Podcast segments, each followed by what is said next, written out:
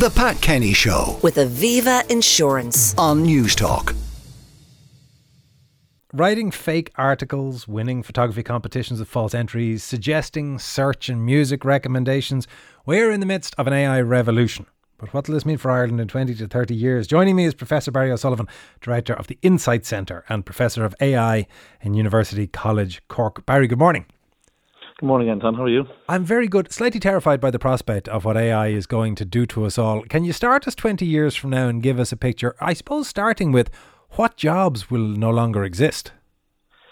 Yeah, so it's a really, really hard question because um, I suppose one of the things about technology is that we um, is that we completely sort of underestimate its impact in the longer term. So who knows what the world's going to be like in 20 years' time? Who knows what the world's going to be like in five years' time? But I suppose um, AI can be regarded as, I suppose, the new information technology. It's the it's the technology that uses all the data that we're generating. It's the it's the technology that really gets the best from and makes the most of the computers that we're developing and all of that kind of stuff.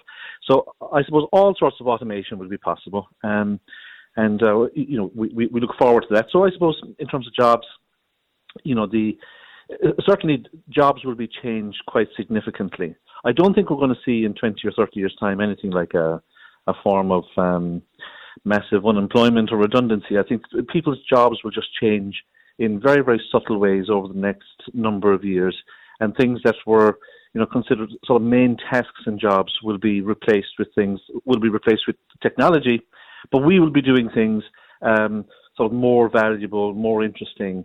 Um, over that time. So obviously over the next, I suppose, 20, 30 years, the role of education and training is going to become very, very important. You would have to assume, though, customer service roles are going to be significantly impacted, tax tax compliance, aspects of accounting. A lot of those roles uh, uh, at the non-advisory end are going to have a huge impact. Yeah, like the routine things like searching for something, searching for a piece of data, checking whether something is true or false or not. I think these things will be automated. I think, unfortunately, I don't like talking to these sort of automated uh, machines that we get, for example, on modern banking and everything else. But I think we- we're going to see more of that kind of thing. But hopefully, they'll become more success, more successful and more um, customer friendly and more useful.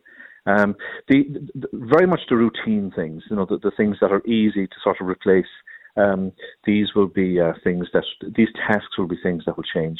But most people's jobs are not those kinds of things. So, uh, so nobody I think should really be concerned that they're going to be sort of automated out of a job. You know, historically, if we look at, you know, the movement from, you know, walking to trains to horses to cars and so on, um, there has been there has been great um, great employment created rather than employment destroyed. Um, it's all about how we address the change and how we manage the change.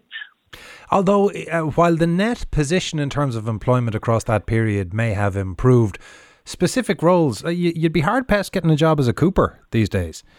Uh, well, that's true, and I think even probably more importantly, maybe, is that uh, the question over that period is whether everybody has benefited from the the economic value of automation. I think there's some evidence to suggest, for example, in manufacturing, which has changed significantly over the last 50 years, that the that the salary levels and the wages that have gone to the gone to workers haven't increased in step with say what productivity should predict. And so I think the, the real I, I think the big question we need to ask ourselves, which isn't really being asked, over the next 40 or 50 years, how do we want the social fabric and, and the social mechanisms in Ireland to change so that everybody's boat is risen by the tide that is AI? And I think how do we make sure that the that those people whose jobs are changed are not uh, negatively impacted economically? How do we make sure that you know if productivity you know rises significantly, that salaries and living standards move with them at the same pace? And I think that is really the big challenge. How do we do that? How do we make sure that everybody benefits from the success of this technology? What about the other big challenge, Barry, in terms of how we perceive the society in which we live? Because if AI has the capacity to assess the content we want to consume, and even in some instances produce that content to suit our needs and the little bounce of endorphins we get when it is delivered to us, how will we all know that we're sharing the same reality? Well, th- th- this is this is really um, an important point, and I think um, you know it, it, it hints to all of this sort of concern around you know, what, what's called generative AI, the, the chat GPTs that people hear about, and the you know the, the automatically automatically generated images that people see now on the internet. I think we're going to have to really reevaluate what we mean by truth. Um, and what I mean is that you know, for example, in journalism, that the that the um, the the source of the, of the data, the, the provenance of it, the trust and the the background of the people who are giving that information to us. I think we need to understand that you know this particular article is written by this particular person, and this particular person has has this sort of background, has this provenance, and we can trust that person, or we know at least where that person is coming from. I think we we can't allow ourselves to continue in a context where AI can essentially create an alternative reality for each one of us. I think it's perfectly fine if what we're receiving is, you know, information that we want to consume and that we're comfortable consuming and that it is good and it is sort of healthy and it is sufficiently diverse and everything.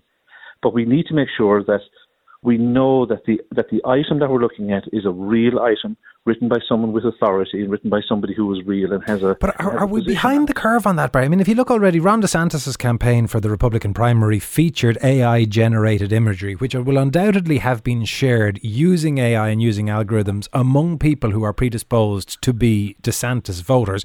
Who may not be sitting there saying, let us analyse this and see whether or not the source material is correct. They'll just take it at face value.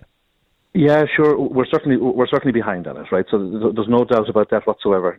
We're, certainly behind on it. I think um, uh, listeners might be aware of a thing called the AI Act. Europe is very much trying to regulate AI. And last week at the European Parliament, the European Parliament took its position on these sorts of things, and you know, the transparency requirements around around AI systems have has been very strongly endorsed. What does that mean?